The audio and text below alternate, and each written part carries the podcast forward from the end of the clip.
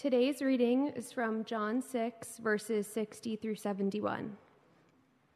On hearing it, many of his disciples said, This is a hard teaching. Who can accept it? Aware that his disciples were grumbling about this, Jesus said to them, Does this offend you? Then what if you see the Son of Man ascend to where he was before?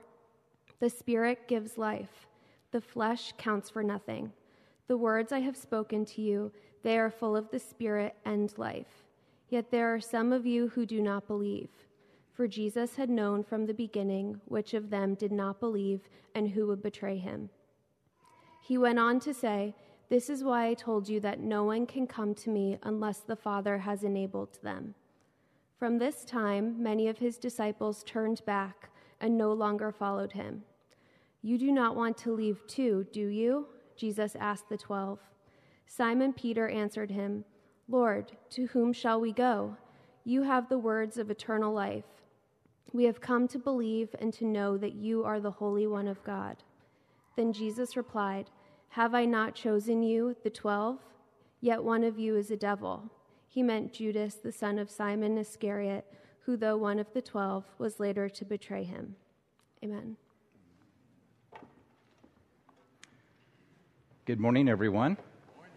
There you go. My name is Bruce O'Neill, and I'm the associate pastor, and I'm going to work on getting so I can see your face. It's always great to have these mics, but it's never great when I need to see you. Okay, that'll work.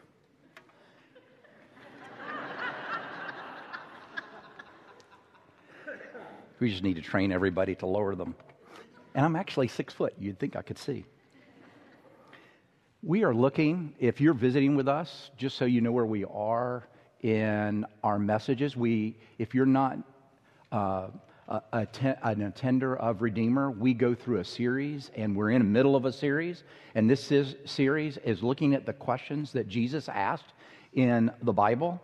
And because of that, we want to become people who ask questions ourselves but we also want to be a people that listens to other people's questions and tries to understand the questions that they are asking because one of our core values here is that we value questions in the people who ask them. But right up front, I just want to make this admission or this uh, caveat. Following Jesus is a process, it's not simply a decision that you make. What I mean by that is that just because you have decided uh, to follow Jesus does not mean that you still don't have to process claims of Christ that you find in the Bible. Some of the things are very hard to understand, in some cases, hard to accept. You know, when um, I grew up, I didn't grow up going uh, to the church. In fact, the first real Christians I ever came around was at the university. And it was there that lots of people raised. That's one of the things I love about university, those of you who are, are campus ministers.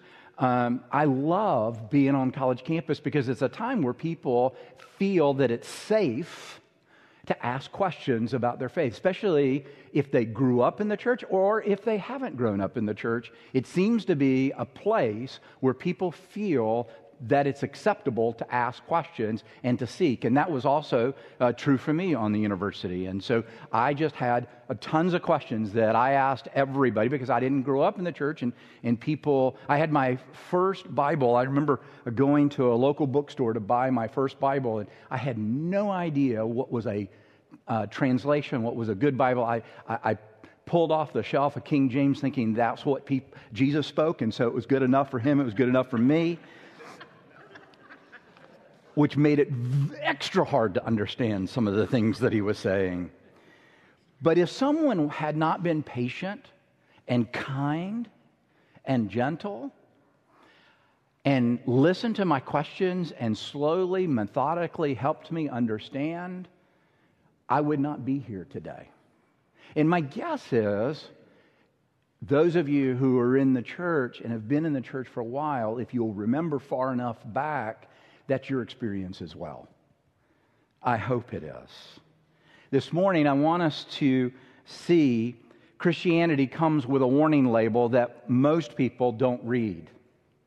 Here's the warning label the claims of Christ, the claims that Jesus makes in the Bible, are often hard to understand and even harder to accept. And often people will not follow Jesus because of it. Here's the warning label Christ makes claims, he makes hard teachings. And because they're hard teachings, sometimes people, because of a misunderstanding or an understanding, leave. That's the warning label that comes with the faith. This is why Jesus asked the question that we're looking at this morning. Jesus is at the beginning of his uh, Galilean ministry. He has started with a few dozen of followers, but by the time he's done with his Galilean ministry, about this time, he's got thousands of people, a whole flock of people wherever he goes. And, and if you uh, read the context, often he'll get in a boat to move away, and they'll just move to the other side of the body of water, and they'll show up for him. They, they're following, but something happens here. They've watched him do miracles, they've listened to his teaching, and many began to leave. So he turns to his closest disciples and he asks this question that we're looking at this morning Will you leave me too? I want us to see this morning that there always are, there always were and there always will be people who leave Jesus. And because of that, there's always eh, were and always will be three types of people, kinds of people around Jesus all the time. One of them is a group of people, those who will not stay. There will be those that not only will not stay, there will be those that will not leave. And then the third group those who will not come. So, those who will not stay, those that will not leave, and those that will not come. So, first, let's look at those that will not stay. Over the past few decades, we have been watching the de-churching of the American church. People are leaving the Western church. They have been doing that in Europe for more than 70 years. But we're now beginning to see that effect here in the United States. The fastest growing religious self identification on forms that people fill out that ask for your religious preference, the fastest growing among those under the age of 30 is none. It's not Christianity, it's not Islam, it's not, it, it's not uh, Hinduism, it's, it, it's not Buddhism, it's none. Fastest growing. Many young people who grew up in the church are leaving the church. I have a friend, his name is Marin, uh, Andrew Marin, and he was a student at a university, and he had a number of his friends come out to him and tell them, tell him and their friends that they, that he, they were gay. And so at that moment, he had to make a decision. He was going to remain their friends, or he was going to do what other Christians do, which is kind of ostracize. And so he decided that he would remain friends. In fact, when he graduated, he moved to Chicago, Boys Town, which is a gay community in Chicago. And there he began a study of both gays and lesbians that lived in Boys Town, Chicago. And that study became a book. It's called Love is an Orientation. And in the book, he makes two observations. It makes a lot of observations, but let me give you two. The first one is the vast majority of the people that he interviewed, and he went from bar to bar to interview, and he became known as the straight guy in a gay bar. And he always asked them about their history. What was their relationship to the church? And the vast majority of the people he interviewed said they grew up in the church. The vast majority. I mean, it's, it's astounding, the number. Now, it's anecdotal in the sense of he interviewed people, there was nothing particularly scientific about it. The other thing that he found out as he interviewed, he also asked this question Would you ever like to return to the church? The vast majority said yes. Isn't that interesting? Two amazing statistics in this one guy. The pandemic did not cause the trend of the dechurching. If anything, it accelerated what was already present before the pandemic. Young people, particularly, leaving the church. I think this text answers the question why do we see that? One group around Jesus did not understand what he was teaching, so they would not stay with him. Look at verse 60. On hearing it, hearing what? This hard teaching. What was this hard teaching? Way back up in the passage that we didn't read this morning, verse 35, Jesus makes this claim I am the bread of life. It's one of his number of I am statements. I am the bread of life. And then in verse 53, same bit of teaching, but toward the end, he makes this conclusive claim Unless you eat my flesh and drink my blood, you won't have eternal life. You see, I am the bread of life. Not only am I the bread of life, but if you don't eat me, then you can't have eternal life. So, we can understand that why the first controversy in the early church, even before the apostles are, have passed away or uh, martyred, the first controversy in the early church was that Christians taught cannibalism. In fact, uh, a corollary to cannibalism that was attached to Christianity was this idea of human sacrifices. Because Jesus says, unless you eat my body and drink of my blood, the only way to do that is to kill him. And so, one of the early controversies is, is that Christianity had human sacrifices, particularly, they ate their children. And that's what drove people or kept people from ever giving a hearing to the claims of Christ. Hard teachings. So, one way to interpret what the hard saying is, is that this is hard to understand. Why would Jesus say, I'm the bread of life? He's not bread. Why would Jesus say, unless you eat of my body and drink of my blood, you, can ha- you can't have eternal life? It's the very thing that everybody wanted is to have a life longer than 35 years, which is the average age back then before they expired. Is how do I get eternal life? And he said, you got to eat his body, you got to drink his blood. Many misunderstood what he was saying. And here you're sitting here, oh, I know what he's saying. They didn't. As a result, they don't stay with Jesus. It's a bridge too far, this idea that we've got to somehow uh, be cannibals to be Christians. They rejected him over a misunderstanding about what he's saying. They didn't merely misunderstand, though, they also didn't like it. How do we know that? Verse 61 said his disciples, that is, his followers, were grumbling at that point. And Jesus asked them, Does this offend you? And they were disappointed by what they thought Jesus was saying about eternal life. They were offended by what Jesus was saying to them. They failed to read the warning label that accompanies the claims of Christ.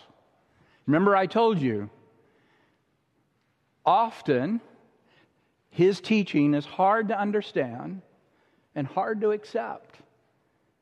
And many will hear it, misunderstand, and walk away. So they were disturbed by what they believed Jesus was saying about eternal life, so they won't stay with Jesus. Christopher Watkins just wrote a book. It's called uh, Biblical uh, Critical Thinking, uh, uh Critical Theory, and in it he says this. I think this is helpful what is left in the West of Christianity? What is left is disconnected fragments of Jesus' teaching that are misunderstood and fails to accurately describe Christ and Christianity. And this disordered photocopy is what people are rejecting, not true Christianity. You hear what he's saying? He's saying that there's vestiges of Christianity within our culture, truths that have been here for hundreds of years But what's left of those vestiges are fragmented, they're distorted, and they fail to completely explain Christianity to our culture. And so, as a result, what most people are rejecting in America is not Christianity, but this distorted, fragmented parts of what Christianity teaches. And it's why it's so terribly misunderstood. You see, these people were following Jesus. They had seen some really cool things. They had listened to Jesus and said, What a wise guy. He had a big following. He was the original influencer. He was the guy who was telling you how to live, and people were following, though he was a terrible politician. Evidently, he did not take Politics 101 because when I took political science, these two rules were given for every political guru. One, tell them what they want to hear. Tell them what they want to hear. Rule number two get a crowd, keep a crowd. When you fail to do those two, you're a bad politician. And here, Jesus' crowd is leaving. Not twos and threes, but many, many people. Jesus begins to see people leave and he begins a new teaching. You know, most of us, when we start to see people leave, if I started you to leave, I'd start to try to address to get you back in the room. Jesus doesn't. What Jesus does is doubles down. He says, if you think this is hard, this idea of drinking my blood and eating my flesh, you wait. Beginning in 61 and 62, he starts talking about his death on a cross and a resurrection. You think that this is hard?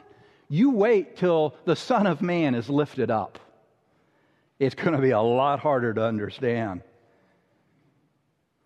Paul says in 1 Corinthians 1 the cross is a stumbling block to Jews and foolishness to Gentiles.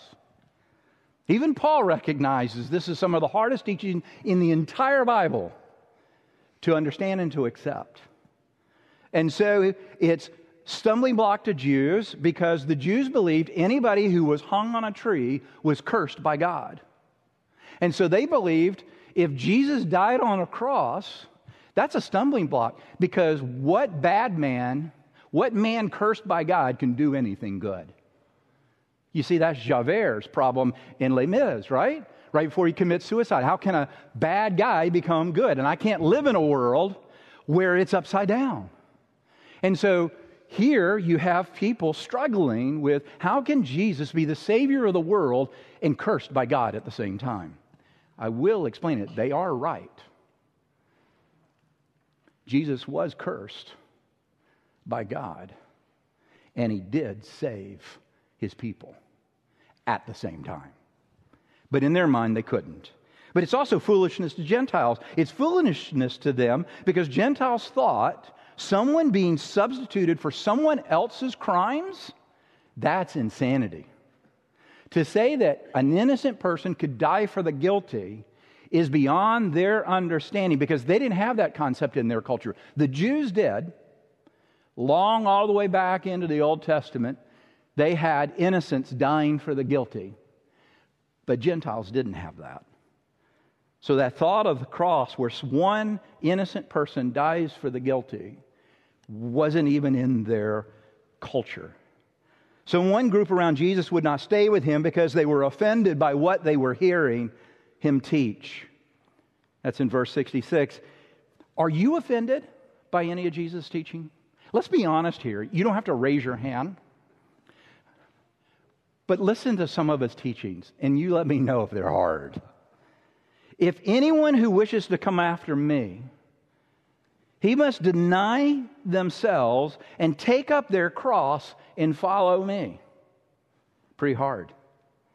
Anyone who does not hate his father or mother cannot be my disciple. How about this one? Do not love the world nor the things in the world. If anyone loves the world, the love of God is not in them. Pretty hard teachings. I get it. Those are hard sayings. And many have walked away precisely because they are hard sayings. We don't like to admit that, but some people hear what Jesus teaches and they walk away because it's just too hard. It's too hard to understand, it's too hard to accept. So there's a second group. That's the first group.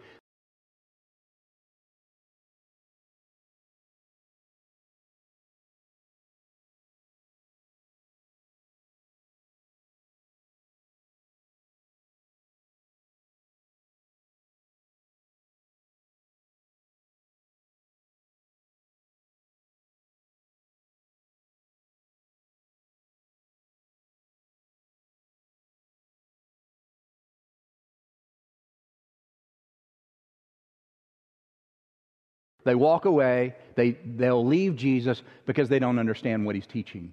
The second group, they understand. They won't leave. So, what is Jesus really teaching there when he says, You have to eat my flesh and drink my blood to have eternal life? He's not talking about a literal physical eating of bread, of, of body and blood. He's not talking about cannibalism. When he says, I'm the bread of life, he's talking back to the manna of the Old Testament when they're in the wilderness. And what he's saying is simply this If I am not the core of your being, if I'm not the center of your life, then you can't have me too. I won't sit on the periphery of your life. I won't live in the closet that only you let out when things get really bad. I won't be compartmentalized in your life. Either I have the center and affect every part of your life or none of your life. I'm an all or nothing Jesus. That's all you get. I'm the King of Kings, Lord of Lords. I created all that there is. I sustain all that there is. You have breath because I gave it to you and I keep giving it to you. I want it all. You can't have just part of me. That's what he means. Jesus is like saying when he looked at the temple and he said, Destroy this temple in three days and I'll raise it again. He's not talking about that physical temple, he's talking about himself. You either have me or you have nothing. Jesus saying, if you want eternal life, if you want to be reconciled to God, you have to make me the center of your life, of your being. If anything or anyone else has that spot in your life, including you, then I cannot occupy that space too. Some substitutes. You know, there's saccharin out there. There's so many substitutes for sugar. I'm not sure that they're any better for you. I know they don't taste any better. But sometimes we have done that with the center of our being. We've taken some saccharin, something that is not real, not, not from God, and put it in our center. And it can be our career. That is, this idea, this pursuit, especially New Yorkers, as we uh, try to get to the top of our field and whatever that takes to get there, we're going to do it. And meanwhile, slipping right there in the center of our being becomes our career rather than Jesus. That doesn't mean you didn't grow up in the church. It doesn't mean that you don't understand the gospel. It means this you've allowed something to creep into the heart of your being that doesn't belong there. And it can be your career. That doesn't mean you go to the other extreme and you become anti career. It seems like a lot of young uh, millennials have kind of moved that direction. We saw the boomers make the career that they're our parents. They did everything for their career. We're going to react against it and we're just going to get a job. We don't care if we change jobs. We don't care how much it pays, just enough to get by. That's the other end of the extreme. The anti job becomes the center of the being. But it can be lots of other things. It could be money, it could be uh, your understanding of a relationship that if I don't have this one relationship, then I'm lost. You ever heard that phrase? If you're not loved, you're Nothing. And sometimes we'll put right at the center of being something beautiful, another human being, and only Jesus was meant to be there. Not a husband, not a wife, not a child. Only Jesus. But we put other things, we even put religion at the center of our being.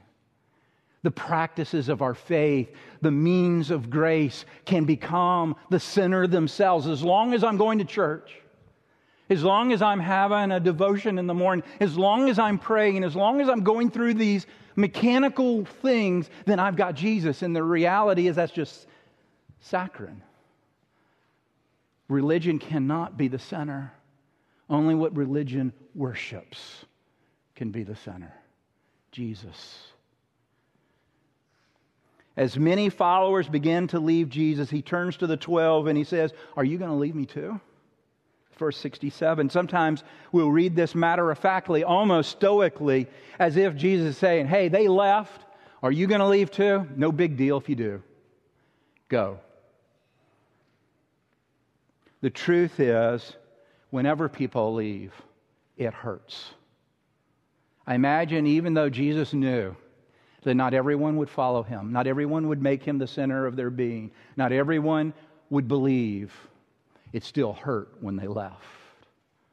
I know it hurts because every pastor who watches someone who's been part of their church leave hurts. Everyone on a campus, after you have poured your life into someone for three or four years and then they walk away, not because of graduation, simply because they don't care anymore about what you're teaching and they leave. It hurts. So if it hurts for us, why wouldn't it also hurt for him when they left? I know it had to hurt for the 12.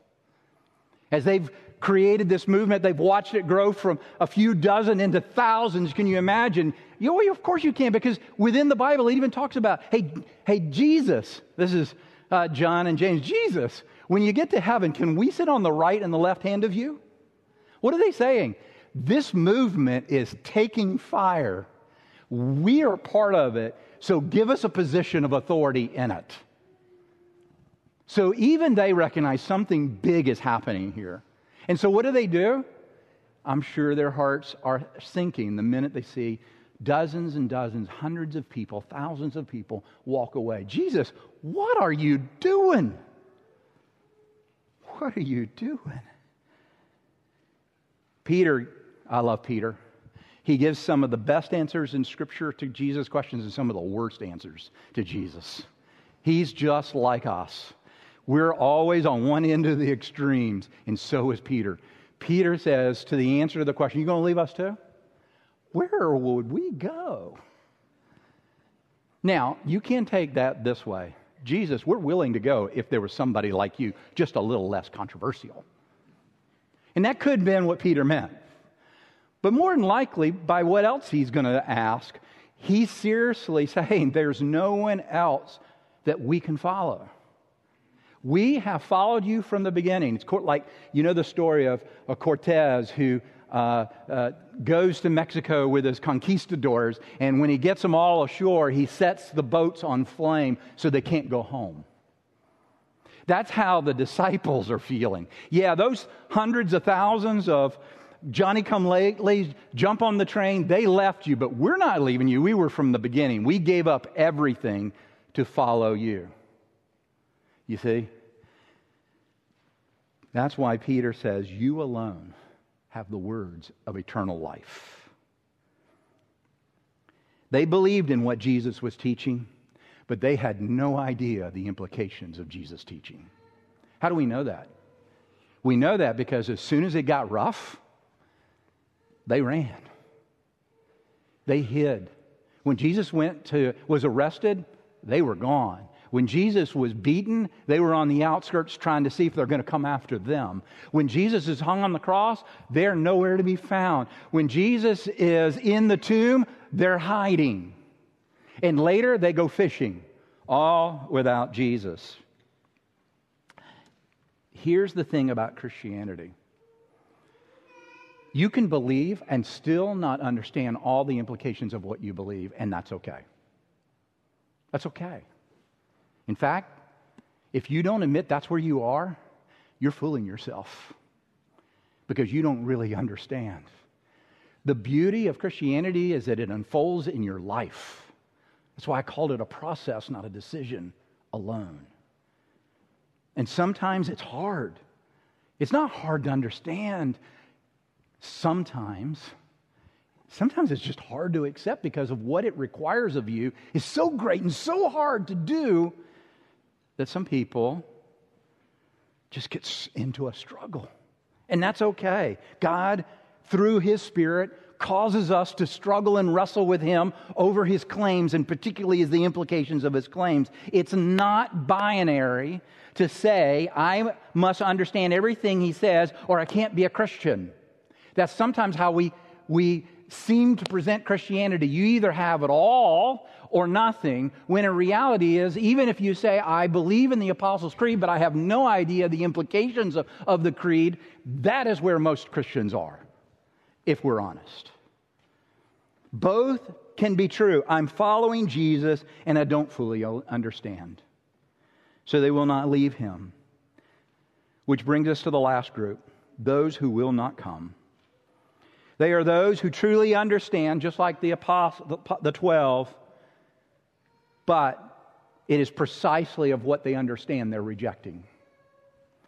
The first group rejected what they didn't understand, a misunderstanding. The second group are following because they do understand. The third group understand, but it's because of what they understand they reject. They understand. This is, this is Judas Iscariot. It's what verse 70 says when you, one of you is a devil. One of you are going to betray me. It's Judas Iscariot who was with Jesus from the beginning. He's one of the 12. Jesus brought him into the inner circle of the followers, the ones who got all the explanations. If you follow the New Testament, often Jesus will say something in a parable to the crowds, and then he pulls the disciples and he says, This is what I meant. Judas was there for all of that teaching. Jesus even made him the treasurer. Now, you know who the treasurer is. It's kind of like being the secretary. You get all the inside scoops. But in the end, Judas would not come to Jesus. Judas would not make Jesus the center of his life precisely because he understood what it would mean for him. He rejected Jesus because he knew what it would mean and tragically, tragically, some reject Jesus over a misunderstanding, but others rejecting because they don't want to accept the hard teaching because it would change them. Why do some people reject Jesus? Is not even the most important question this morning.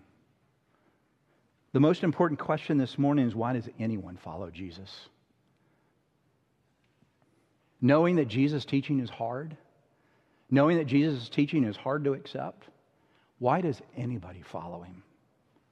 That's the real question, and he answers that for us. And it's almost a, a swipe by. Verse 65 No one can come to me unless the Father has enabled him. There's your answer. Nobody here, by their intellect, by their will, or their emotion, is going to follow Jesus.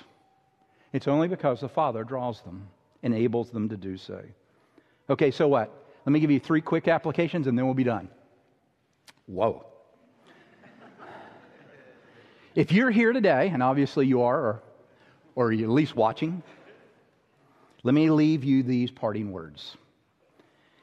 If you're here and you have questions or doubts about Christianity, about faith, about the claims of Christ, you don't like some of his teaching, it offends you. You find it hard, you're skeptical.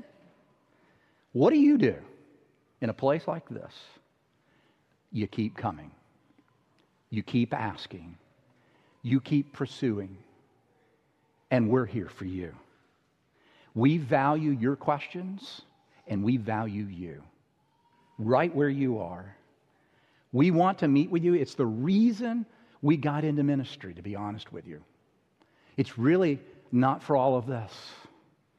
It's really to help someone with their questions and doubts and skepticism about the faith to understand. We'll make time for you. Some people think, I can't get time with a pastor because they're busy people. The truth is, this is who we will make room for, no matter how busy it is. Second, you're already a follower of Jesus. That's most of the people in the room. And you want to make him the center of your life, but you don't know how. Maybe Jesus is asking you to do something that you think is hard to do. Maybe it's about a relationship you shouldn't be in.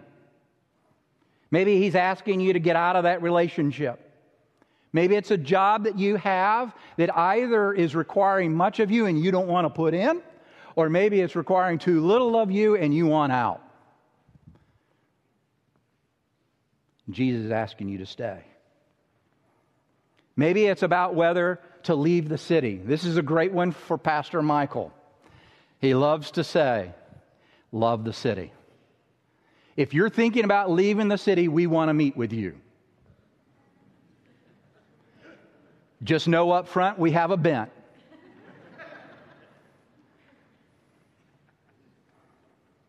We do want to help you. Not just whether you stay in the city or not, whether you accept a job or not, or whether you're in a relationship or not. Simply, we want to help you get to a place where Jesus is the center of your being. And whatever else is there taking that spot, for you to see why it doesn't work. Why, in the end, it'll wreck your life. And we can help you with that. Maybe you need someone just to encourage you to keep following, keep pursuing, keep wrestling Keep choosing Jesus. We'll help you with that too. Because we know the one, the only one, who has the words of life. Third, maybe you've already rejected Jesus. You know who you know who Jesus is and you know what he wants, but you you don't want that. But you've been living with that other center and you know that's not working either. And that's why you've come this morning.